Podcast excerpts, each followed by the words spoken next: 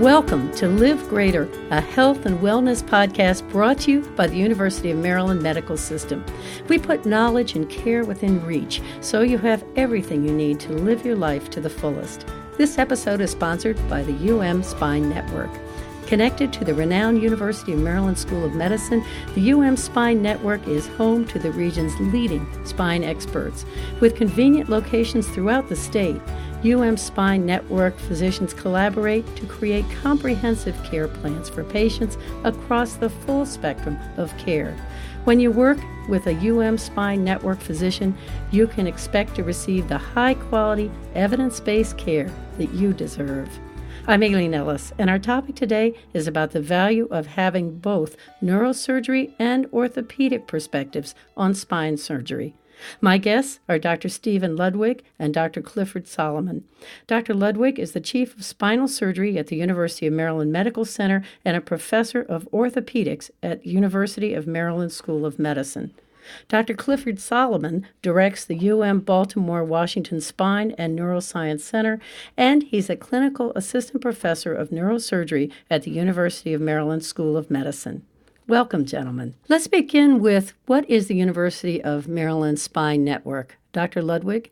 Sure. Uh, University of Maryland Spine Network is a conglomerate of everybody in the system that practices spine surgery. So it's a combination of neurosurgically based spine surgeons from their education, training, and upbringing, as well as orthopedic spine surgeons from, once again, their training and, and upbringing with regards to their subspecialty training. But essentially, at the end of the day, what we're all on the same page about is patient safety and the delivery of the highest quality of care with regards to spine surgery for patients that come into the University of Maryland system. And I want to start by saying that this is a topic that I'm personally really very interested in because my son Sean, who has spina bifida, has had three spinal surgeries, and the last one in particular required both a neurosurgeon and an orthopedic surgeon. And so I am particularly interested, let's start with you, Dr. Ludwig, in how do these two medical disciplines complement each other? At the end of the day, both orthopedic and neurosurgically trained spine surgeons do spine surgery. I don't necessarily think you want somebody that's not subspecialty trained in spine surgery, right? Whether or not they've entered spine surgery through the orthopedic network or background or uh, through a neurosurgical background. You want somebody that just concentrates on spine surgery. Clearly, there, there are things within each realm. Um, uh, for instance, Dr. Solomon can comment on this further but there are certain procedures that are inside the spinal cord or what we call the dura or the lining of the spinal cord or uh, nerve roots that are better uh, taken care of by the neurosurgeons. And there are other things uh, potentially that uh, would be not taken care of by the neurosurgeons. But at the end of the day, with folks that are listening, uh, want to ask their surgeon is whether or not they concentrate on spine surgery. Uh, most of the time, it becomes irrelevant, I think, if they've been trained from their background of orthopedic or neurosurgery. Dr. Solomon, maybe you can add uh, something to that, including maybe what the differences are between neuro and ortho surgery when it comes to spine treatment. I think that, you know, we all went to like grade 27 of schooling, always trying to be the best we could in our class to get to medical school and residency after medical school, which is four years, and another seven years of residency training thereabouts, and then fellowship training after that. So at the end of the day, both neurosurgeons and orthopedic spine surgeons have just a tremendous amount of experience just from time put in doing this crazy job that we have. You know, where we're trying to help people move forward in their life and, and get over their challenge and kind of go on with their life, kind of like being on a boat and we want them to not end up on a house, but we want them to have their surgery, get off the boat, get on the other side of the land, and keep on with their life, and hopefully have really helped them. Down at a granular level, you know, as Dr. Ludwig mentioned, if something is a tumor in the middle of the spinal cord, then that's probably going to fall under neurosurgery. Although in my career, I have done spinal cord tumors in the cord in above where you breathe uh, with orthopedic spine because I tend to think that they do an amazing job with reconstruction. And so sometimes we need to take away more bone to get to a tumor inside the covering of the spinal cord called the dura that Dr. Ludwig mentioned. And so often we'll work together if need be in these complex cases.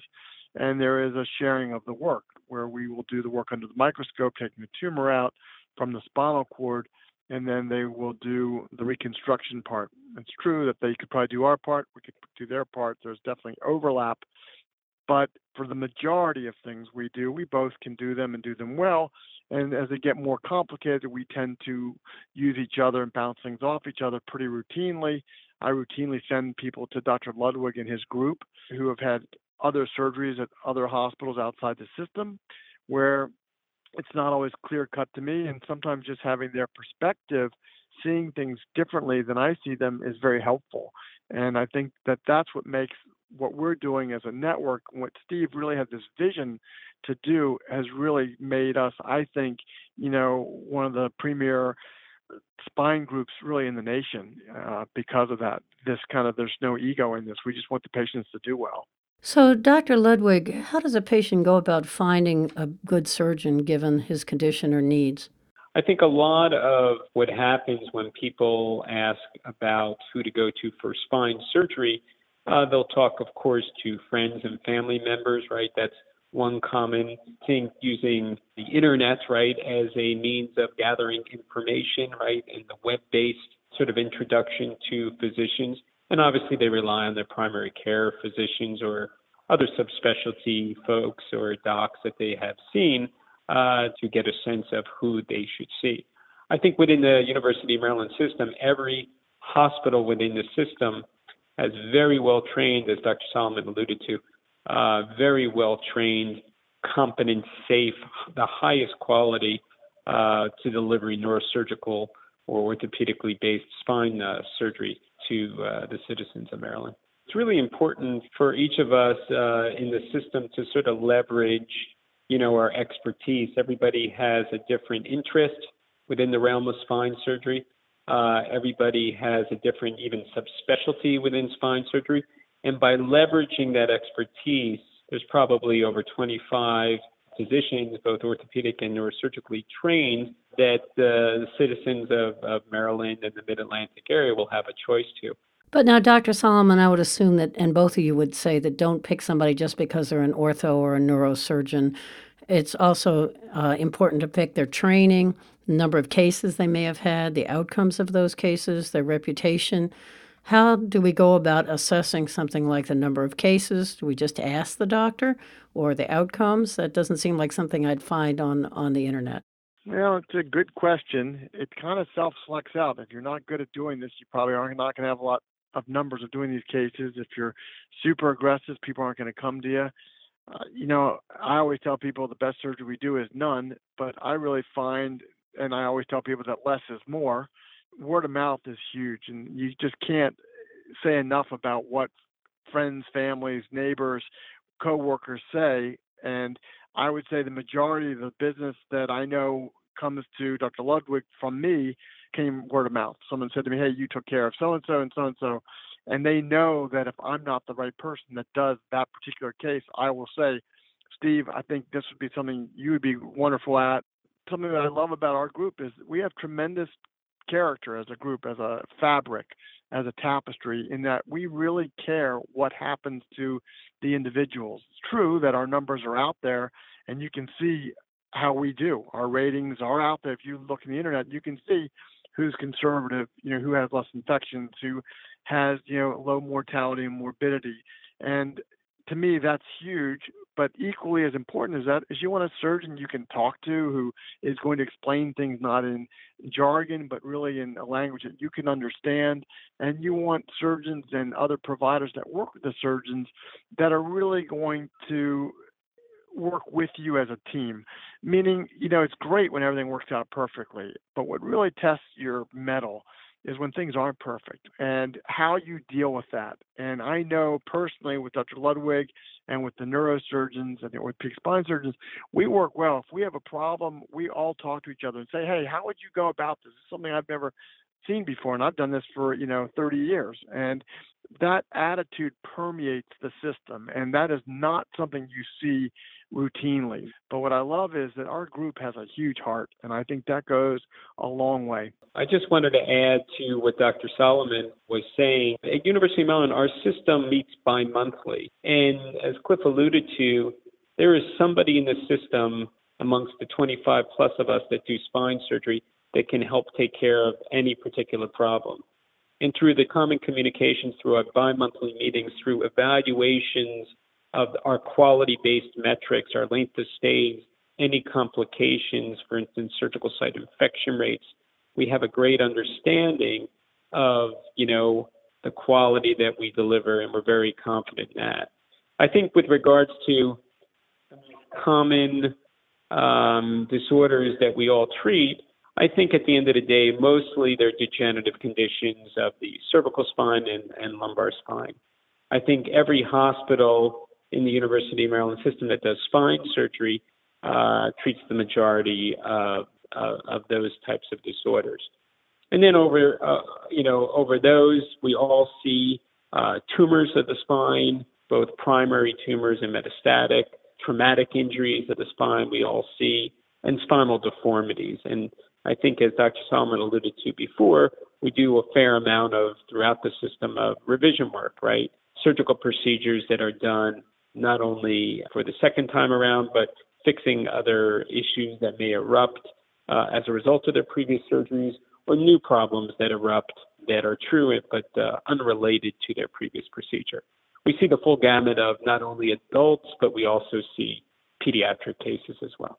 And I would assume that this means that you're referring now to probably the more highly advanced procedures that the UM Spine Network does. Well, we not only do bread and butter types of procedures, but we do very complex adult reconstructive procedures, as uh, Dr. Solomon alluded to. And that's really the beauty of the system. We can work together, we can vet out cases. We often meet bi monthly and talk about more complex cases and issues that occur as a result of those cases to bring a higher level of safety and quality to the network. But we can also talk amongst ourselves to find a better solution for patients with spinal problems. And finally, gentlemen, if you would tell me how large is the UM Spine Network? Would I have to go to Baltimore or could I go somewhere else in Maryland? You can address all the different hospitals we've got in the system from Easton up to Upper Chesapeake, Baltimore City, Anne Arundel County with University of Maryland BWMC, where I spend most of my time, Charles Regional, St. Joe's, of course. You could most likely find somebody as Dr. Solomon alluded to, in almost every county, right, we're accessible to the delivery of care. Thank you both very much. Is there anything either one of you would like to add? We really are constantly self examining our processes to be high tech, no question, and high touch, no question. But we are looking at our own processes like wound infections, like take back to the operating room. I love the fact that we all look at each other's work. We don't we de-identify doctors. So when we look at our data, if somebody's having a challenge, we kind of say, "Hey, what's going on?" And that's something that you do not see routinely in medicine today. We should, and I would like to think that Steve's really kind of set the bar high. That we're all doing that, and we all buy into this concept that we don't make widgets. These are people's lives that are in our hands, and we're very humble about that. Thank God every day that 99.9% of these folks wake up and do fine. But, you know, I love that we care as a group that the mentality is the patient comes first. Thank you both for being here today. Dr. Steven Ludwig is the Chief of Spine Surgery at the University of Maryland Medical Center, and Dr. Clifford Solomon directs the UM Baltimore Washington Spine and Neuroscience Center. I'm Aileen Ellis. To learn more about the UM Spine Network, go to this website, umms.org forward slash spine. Thank you for listening to Live Greater, a health and wellness podcast brought to you by the University of Maryland Medical System. We look forward to you joining us again.